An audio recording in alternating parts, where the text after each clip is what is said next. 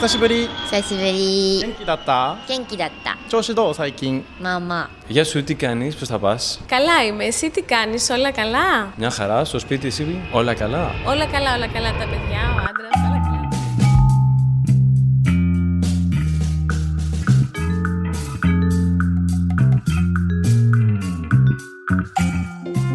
On se prépare tous à un certain déconfinement. On sait bien que cela va se faire progressivement, que l'on risque de vivre avec ce virus pendant encore un moment et que les relations sociales vont être bien différentes. La crise est donc encore euh, très présente, partout ou presque dans le monde. Alors évidemment, à Ex-Expat, le podcast, on pense aux expats et aux ex-expats et à tous les autres, bien sûr. Où que nous soyons, nous sommes pour beaucoup confinés chez nous.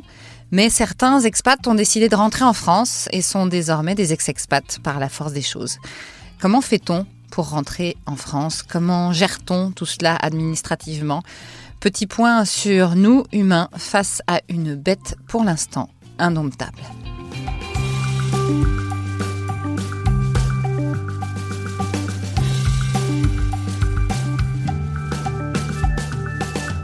Épisode 9, saison 4, expat et ex-expat face à la crise sanitaire mondiale, avec Anne Jeunetet, députée des Français de l'étranger.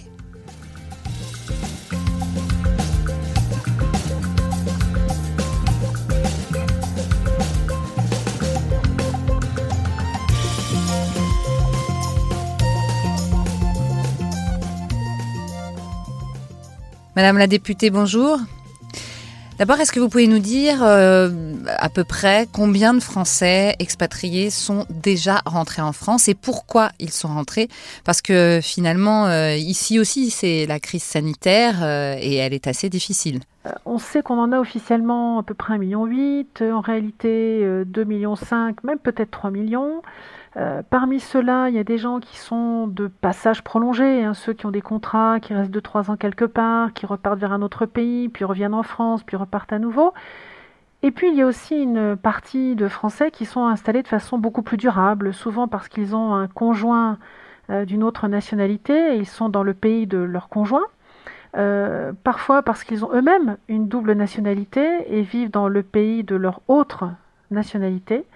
Euh, et tout ça, on sait que les, Français établis à l'étranger, qui ont d'ailleurs euh, une double nationalité, c'est pas loin de la moitié hein, des Français établis à l'étranger. Alors évidemment, ceux-là n'ont pas forcément un projet pour euh, revenir en France. Et évidemment, la, la, pandémie les a pris complètement par surprise et interroge leur situation là-bas. J'ajoute aussi à ça qu'on a encore une autre situation qui sont des Français qui sont partis euh, avec un conjoint ou se sont mariés ou se sont mis en ménage à l'étranger, ont eu des enfants, ont fondé une famille et puis euh, la vie étant pleine de surprises pas forcément heureuses, euh, une rupture familiale peut survenir et ils se retrouvent coincés quelque part otages d'une situation familiale qu'ils n'ont pas forcément choisie, avec une séparation familiale et puis des enfants qui sont en garde partagée ou en garde chez leur ex-conjoint et du coup ça les oblige à rester dans le pays dans lequel ils sont, alors que ce n'est pas forcément euh, le choix qu'ils auraient souhaité faire. Parfois, parmi ces Français, certains d'entre eux d'ailleurs ont un visa de travail tout à fait temporaire. Ils travaillent tout seuls, ils ont leur visa tout seuls. Ils n'ont plus un visa de travail ou un titre de séjour lié à leur ex-conjoint. Ils doivent tout assumer par eux-mêmes. Et dans ce genre de situation, ce sont parfois ceux-là qui font office, je dirais, un peu de fusibles euh, sur la carte des statuts professionnels et du coup peuvent se retrouver à, perdre leur, leur, emploi, du coup par voie de conséquence perdre leur titre de séjour, ce qui met gravement en péril leur, situation sur place, euh, pouvant les menacer de, ne plus revoir leurs enfants. Euh, donc ça c'est pas forcément le plus fréquent, mais c'est une situation et je veux vraiment penser à ces gens-là parce que pour eux en ce moment la situation est extrêmement complexe et nous savons que certains Français vont être obligés, euh, obligés de rentrer en France, laissant derrière eux une famille, euh, qu'ils n'avaient pas du tout envie de laisser. Euh, voilà, des situations extrêmement douloureuses. Donc oui, il y a des, inquiétudes. Et puis, comme je viens de parler de, perte d'emploi, eh bien oui, euh, nous avons, comme partout dans le monde, beaucoup de personnes perdent leur emploi. On sait aux États-Unis les millions d'Américains, 20 millions je crois, qui sont déjà au chômage. il y a beaucoup de pays dans lesquels il n'y a pas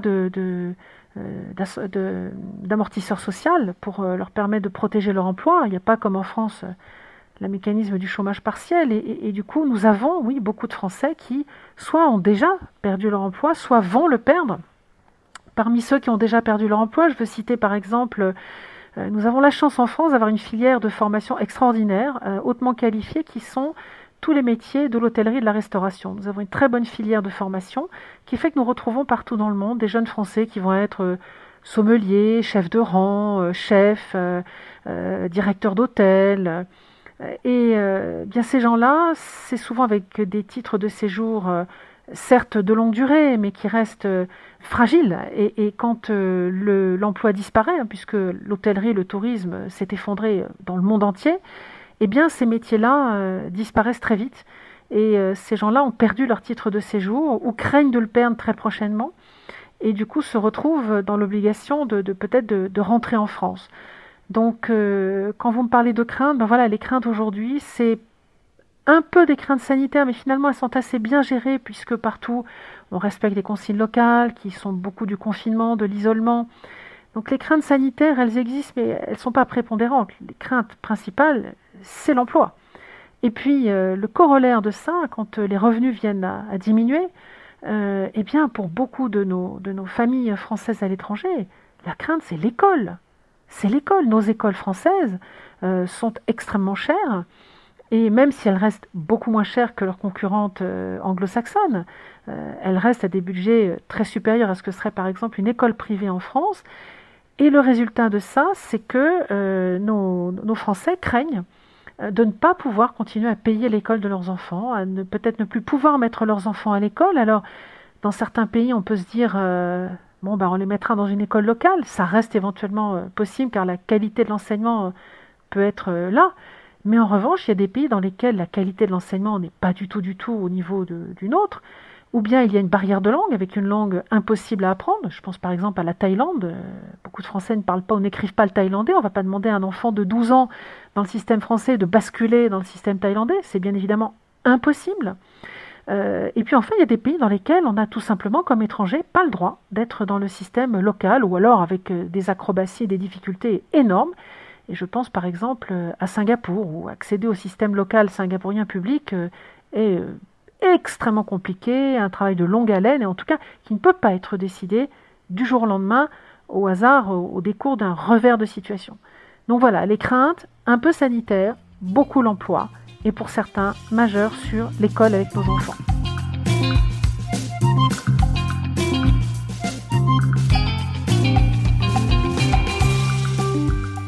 Est-ce qu'il y a encore beaucoup de Français qui veulent rentrer et, comment les, rassurer, les aider à, rentrer? Alors, pour ceux qui seraient rentrés de façon assez euh, définitive, je n'ai pas de chiffre. On n'a pas de chiffre puisque chacun rentre de son côté tout seul et qu'on n'a pas de données. Il n'y a pas de données centralisées, il n'y a pas un fichier qui permet euh, de centraliser, de rentrer son nom dedans pour dire je suis rentré.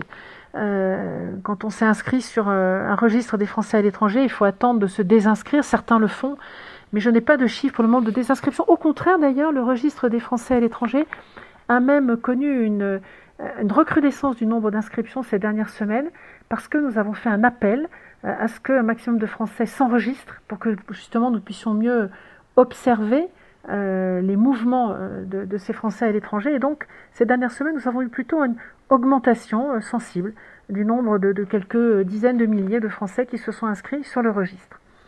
Pour ceux qui sont rentrés, donc, sauf s'ils se sont désinscrits, on n'a pas, de, données du tout. En revanche, les informations que j'ai, j'en aurai de, deux ordres. La première, c'est par exemple s'agissant de la Chine.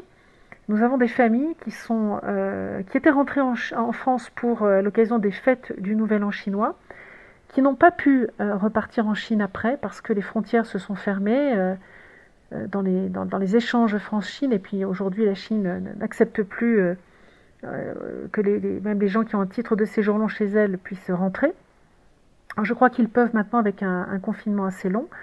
Mais du coup, en tout cas, un certain nombre de Français, j'ai plus de 200 familles françaises qui sont aujourd'hui bloqués euh, en France et ne peuvent pas rentrer en Chine. L'autre exemple que j'ai, c'est sur l'Inde, où j'ai appris euh, ces jours-ci que un certain nombre de grandes entreprises françaises ou filiales d'entreprises françaises euh, ont demandé à leur personnel français de rentrer en France, n'étant pas certains de l'évolution de la situation en Inde, et en leur disant même, écoutez, lorsque vous pourrez rentrer, oui, vous rentrerez, mais s'il vous plaît, laissez votre famille en France et inscrivez vos, enfants à l'école en France. Euh, il ne nous paraît pas prudent que vous reveniez en Inde et repreniez une vie comme elle, comme elle l'était. Donc voilà, l'Inde, un pays où nous avons quelques milliers de Français, dont à peu près 3-4 000 sont directement liés à la communauté d'affaires. Donc voilà, donc je ne sais pas si ça concerne les 3-4 000, mais voilà deux exemples différents qui montrent que nous avons aujourd'hui des Français qui ont dû rentrer alors qu'ils ne l'avaient pas forcément prévu. Parlez-vous vous-même avec des gens qui veulent rentrer, euh, des gens qui vous posent des questions peut-être directement? Effectivement, on m'a reçu des, euh, des, appels, euh, enfin en tout cas des questions sur, avec la crise sanitaire, est-ce que je fais mieux de rester, de rentrer? Alors, j'ai deux exemples qui me viennent en tête. En Nouvelle-Zélande, où des Français m'ont contacté, mais finalement ont reconnu que la situation sanitaire étant finalement plus sûre en Nouvelle-Zélande qu'en France, ben, comme ils avaient un job, il était aussi bien pour eux de rester en Nouvelle-Zélande. L'autre exemple qui me vient, c'est l'Indonésie. Effectivement, j'ai eu des, appels à l'aide parce que là, le, système de santé indonésien est vraiment pas euh, au niveau. Et euh, finalement, tout bien réfléchi, ces Français, quand ils ont vu la gravité de la situation en France et dans les hôpitaux français, et puis euh, les complications pour un Français qui arrive de l'étranger pour réintégrer notre système sanitaire, même si on a pris des mesures pour le rendre accessible dès le premier jour sur le territoire français à tous ceux qui étaient en résidence à l'étranger. Euh, pour autant, il y a des, questions sur simplement la capacité des hôpitaux à, les recevoir. Euh, et du coup, certains Français m'ont dit, écoutez, non, euh, puisque c'est ça, je vais me confiner en Indonésie, je ne sors absolument plus. Et se sont organisés autrement dans leur vie pour rester complètement à l'isolement et ne pas avoir ni à aller dans un système hospitalier indonésien, ni encore moins à, ni à, rentrer en France. Voilà donc deux exemples qui sont des exemples de, choix par rapport à la, crise sanitaire. Effectivement, vous avez raison, euh, ici aussi en France, euh, la crise sanitaire euh, est difficile. puis il y a beaucoup de pays à l'étranger où finalement on ne sait pas très bien si elle est facile, difficile, très compliquée à, savoir. Tout n'est pas su dans beaucoup de pays simplement parce qu'ils n'ont pas les, outils pour, pour évaluer, pour suivre l'épidémie. On a la chance en France et dans des grands pays d'avoir des outils qui nous permettent d'aller trouver le, malade dans les campagnes les plus retirées. Dans beaucoup de pays, notamment en Asie du Sud-Est, c'est absolument pas le cas. S'agissant des Français qui veulent rentrer, on avait donc euh, séparé deux situations. Nous nous sommes occupés des plus de 160 000 Français qui étaient de passage. Hein. C'était soit des touristes, soit des personnes qui étaient parties pour le boulot, euh, soit aussi quelques jeunes euh, dans des métiers précaires. qu'on peut considérer tous ces Français comme étant de passage et qui ont évidemment qui, avaient de toute façon vocation à rentrer dans, les semaines qui, ont suivi les fermetures de frontières. Donc cela, aujourd'hui, c'est euh, plus de 130 000 Français qui sont aujourd'hui euh, rentrés. Alors il en reste, il en reste effectivement euh, qui voudraient rentrer. Et encore ce matin, j'avais un message, par exemple, de Français qui sont bloqués au Maroc, qui sont d'ailleurs très très nombreux. Mais là, on rentre vraiment arrive à la fin d'un processus où, à la fin, comme ça, les choses deviennent extrêmement difficiles. Euh, au début, c'est beaucoup plus facile. Aujourd'hui, c'est difficile. Pourquoi? Il n'y a plus de liaison commerciale, pratiquement plus. Euh, quand on parle d'affréter un avion, quand la France décide d'affréter un avion seul ou bien avec un mécanisme européen, c'est extrêmement compliqué. C'est pas du tout je décide d'envoyer un avion, c'est extrêmement compliqué. Euh, il faut d'abord trouver l'avion. En général, on sollicite une compagnie aérienne pour ça. Donc il faut se mettre d'accord sur le type d'avion, le nombre de passagers. Est-ce que cette compagnie a tout simplement un équipage disponible? Certaines compagnies n'en ont plus d'équipage qui accepte de voler.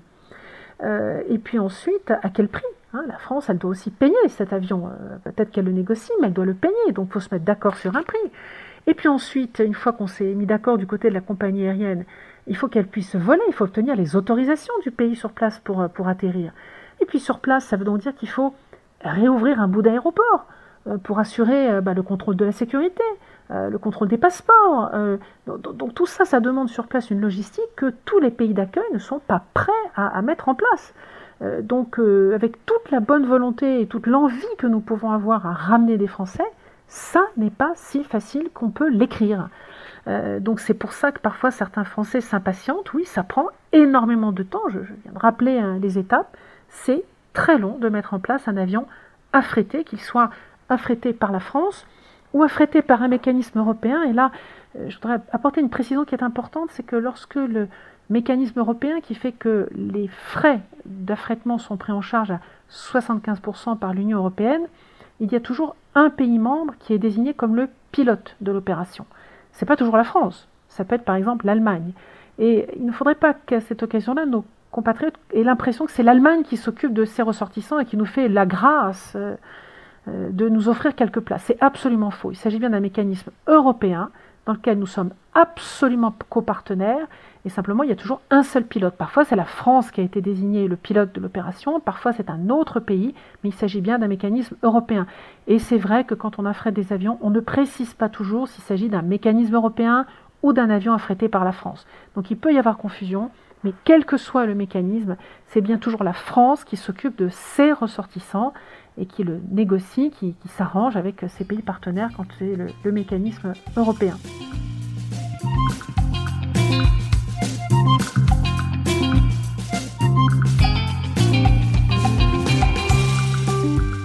Vous avez mis en ligne euh, sur vos réseaux sociaux un, très bon article donnant tout ce qu'il faut savoir pour un retour en France. Est-ce que vous pouvez nous faire un, petit résumé sur les points les plus importants, euh, comme euh, la Sécu, Pôle Emploi, le logement? Merci beaucoup pour, pour cet article, effectivement, sur ce qu'il faut savoir pour un retour en France. Euh, alors, je voudrais aussi d'ailleurs en profiter pour euh, féliciter euh, l'équipe qui m'entoure, qui est tout à fait remarquable et qui fait un travail formidable. c'est eux hein, qui répondent à beaucoup, beaucoup des emails qu'on m'envoie, des gens qui appellent à l'aide. et je peux vous dire que mon équipe a été sur le pont tout le temps, samedi, dimanche, jour férié, du matin au soir. Et parfois, quand je dis le soir, ça peut être très tard, hein, sur 22, 23 heures, minuit, on peut être parfois encore sur des, des messages d'alerte qu'on traite. Donc euh, un grand coup de chapeau à eux parce que moi toute seule, j'aurais pas réussi à, faire tout ça tant le volume de, demandes a été considérable. Et s'agissant de cet article, eh ben, c'est à eux que je le dois.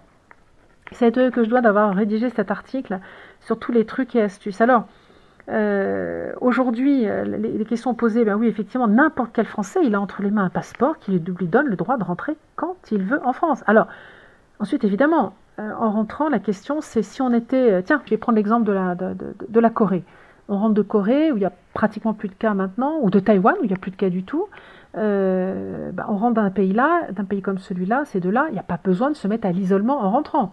En revanche, bah, vous pouvez avoir crainte, parce que en revanche, je peux vous dire que le virus circule activement en France, dans certaines régions, on va dire tout le nord de la France, l'est de la France, la région parisienne, l'île de France, surtout l'est de l'île de France, et puis la Bourgogne-Franche-Comté, euh, voilà, et puis on va dire que toute la partie euh, ouest, euh, Bretagne, sud-ouest, etc., est beaucoup moins impactée. Enfin, ça ne veut pas dire que le virus n'y est pas, bien évidemment. Il y est aussi.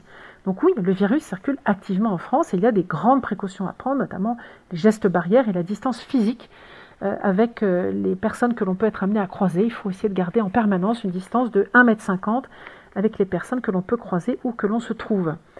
S'agissant de la sécurité sociale, oui, nous avons donc euh, obtenu euh, que soit modifié euh, l'accès à la protection universelle maladie qui, en temps normal, impose à toute personne, française ou étrangère, qu'elle soit d'ailleurs, je tiens à le préciser, demandeur d'asile ou étrangère en France ou française, tout le monde maintenant a un délai de carence de trois mois avant de pouvoir avoir accès à cette sécurité sociale.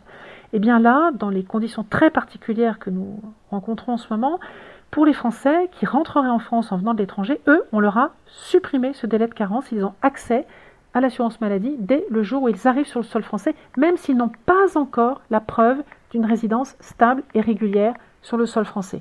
Alors, une petite précision à ça, beaucoup de caisses primaires d'assurance maladie ne sont pas encore au courant de ce décret, donc n'hésitez pas à, insister. Euh, si vraiment il y a des difficultés, je crois que l'article précise euh, le, décret auquel il est fait référence qui modifie et qui fait qu'il n'y a plus de, euh, de, délai de carence.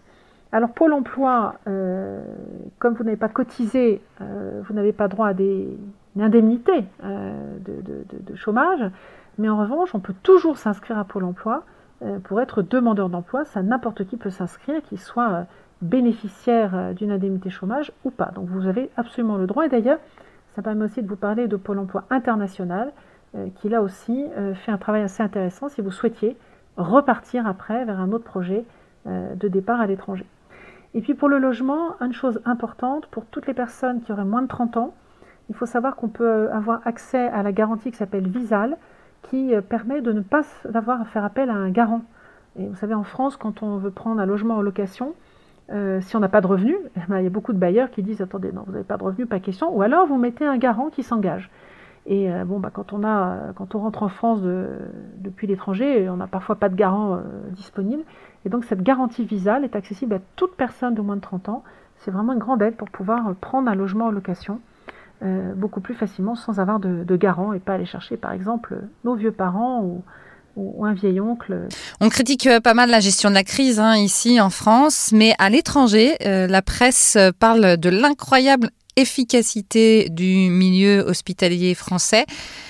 Qu'est-ce que vous pouvez nous dire là-dessus? Première chose que je voudrais dire, c'est que euh, sur le plan pratique, sur le plan du matériel notamment disponible, nous avons effectivement notamment une pénurie de masques, de matériel médical, mais il faut bien se rappeler que tous les pays au monde ont connu ces difficultés. En janvier, la Chine n'avait pas de masque. Hein. En janvier, la France notamment et d'autres pays lui ont envoyé des masques. La Chine, qui est pourtant le premier producteur de matériel médical au monde. la Chine, qui avait connu l'épisode de SRAS en les années passées, dans les années 2000, 2010 n'avait pas anticipé, alors que d'autres pays qui avaient connu cette crise, je pense notamment à, Taïwan euh, ou d'autres régions comme Hong Kong, avait anticipé, avait, s'était préparé. Donc la Chine n'était pas prête en termes de masques. Bon.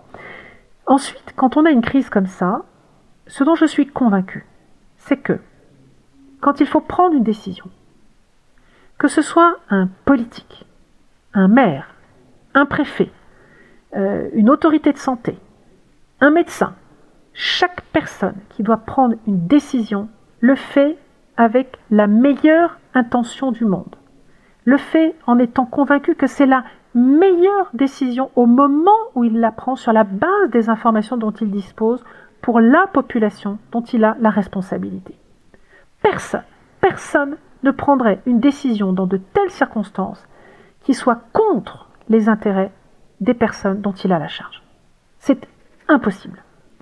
Mais évidemment, avec un peu de recul, ça peut être parfois ne serait-ce que dix minutes plus tard, ou un jour plus tard, ou trois jours plus tard, ou huit jours plus tard. En se retournant, on se dit Ah, c'était peut-être pas la bonne décision, j'aurais peut-être dû faire autrement. Oui, depuis, on a eu d'autres informations qui nous permettent de voir les choses différemment. Donc, je suis convaincu que toutes les décisions qui ont été prises dans les circonstances tellement difficiles que l'on connaissait étaient les meilleures décisions. Maintenant, si on revient à l'hôpital français, on sait toutes les difficultés qu'il a rencontrées, on sait qu'il manque de personnel, qu'il manque de médecins, d'infirmières, etc., qu'il a des difficultés d'organisation. On voit combien là, en se comparant notamment, euh, par exemple, au dispositif allemand, que nos hôpitaux français ont une quantité de personnel administratif qui doit nous amener à, nous interroger sur la pertinence de cette proportion. Mais malgré ces énormes handicaps qui fait que l'hôpital s'était appauvri, beaucoup d'hôpitaux s'étaient appauvris, malgré ces handicaps, ce qui est absolument mais fabuleux, c'est la capacité qu'a notre hôpital à réagir et à déployer une plasticité qu'on n'aurait pas imaginée il y a trois mois et être capable, je vous assure, de passer de 5000 à 14 000 lits de réanimation en moins d'un mois de temps, c'est de l'exploit. C'est de l'exploit. Donc oui, je comprends que beaucoup de pays étrangers je pense notamment euh, aux États-Unis, parce que certains m'ont demandé sur Facebook, euh, citez-moi un seul pays étranger. Ben oui, certains responsables américains euh, ont salué la capacité des Français, des hôpitaux français, à déployer ces lits de réanimation supplémentaires avec le personnel qui allait, avec un personnel qui a tourné 24-7, qui ne prenait pas de repos, qui, qui va d'ailleurs dans un état de fatigue incroyable, qui a donné de son temps, qui a donné de sa sueur pour sauver des vies. Et ça, chapeau à tous chapeau. Donc oui, il faut saluer l'hôpital français, aller chercher dans le monde entier d'autres systèmes hospitaliers qui ont été capables de passer de 5000 à 14 000 lits de réanimation, eh bien vous n'en trouverez pas beaucoup. Voilà, donc je crois que c'est ça euh, qu'il fallait euh, souligner et je, suis très touchée que des pays étrangers aient, eu euh, ce regard sur l'hôpital français qui est encourageant, mais qui ne doit pas, hein, attention, hein, qui ne doit pas nous décourager d'une vraie réforme qui devra avoir lieu après pour donner à, nos hôpitaux les moyens à la fois de, traiter les gens chez nous, puis il ne faut pas oublier que chez nous on a un super système social qui fait que tout le monde peut se faire soigner, hein, c'est justement pas le cas aux États-Unis. donc donner les moyens aux hôpitaux de, soigner tout le monde, comme on le fait déjà, de bien soigner dans les meilleures conditions et de donner à chaque fois à chacun les meilleures chances de guérison. Alors là, je faire allusion au système, par exemple, singapourien que je connais bien, où effectivement on a un très bon hôpital, on a des très bons moyens, mais comme c'est pas accessible à tout le monde, hélas, je vois parfois dans la rue, je croise des gens qui présentent des pathologies que je ne verrais pas en France parce qu'elles seraient soignées bien avant. Donc on a une grande chance en France, mais il faut euh, savoir euh, la faire grandir, euh, la choyer et, et, la faire s'épanouir dans les meilleures conditions au service de tous. Voilà. Anne Genetet, merci beaucoup. Merci à vous. Merci.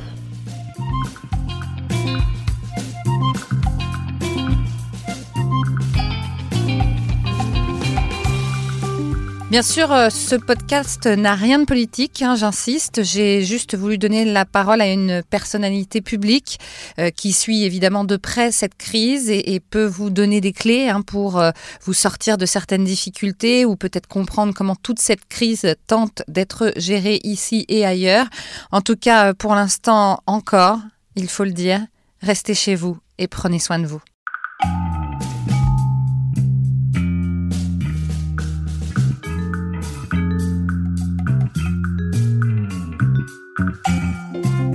Ex-Expat le podcast, c'est sur toutes les plateformes d'écoute.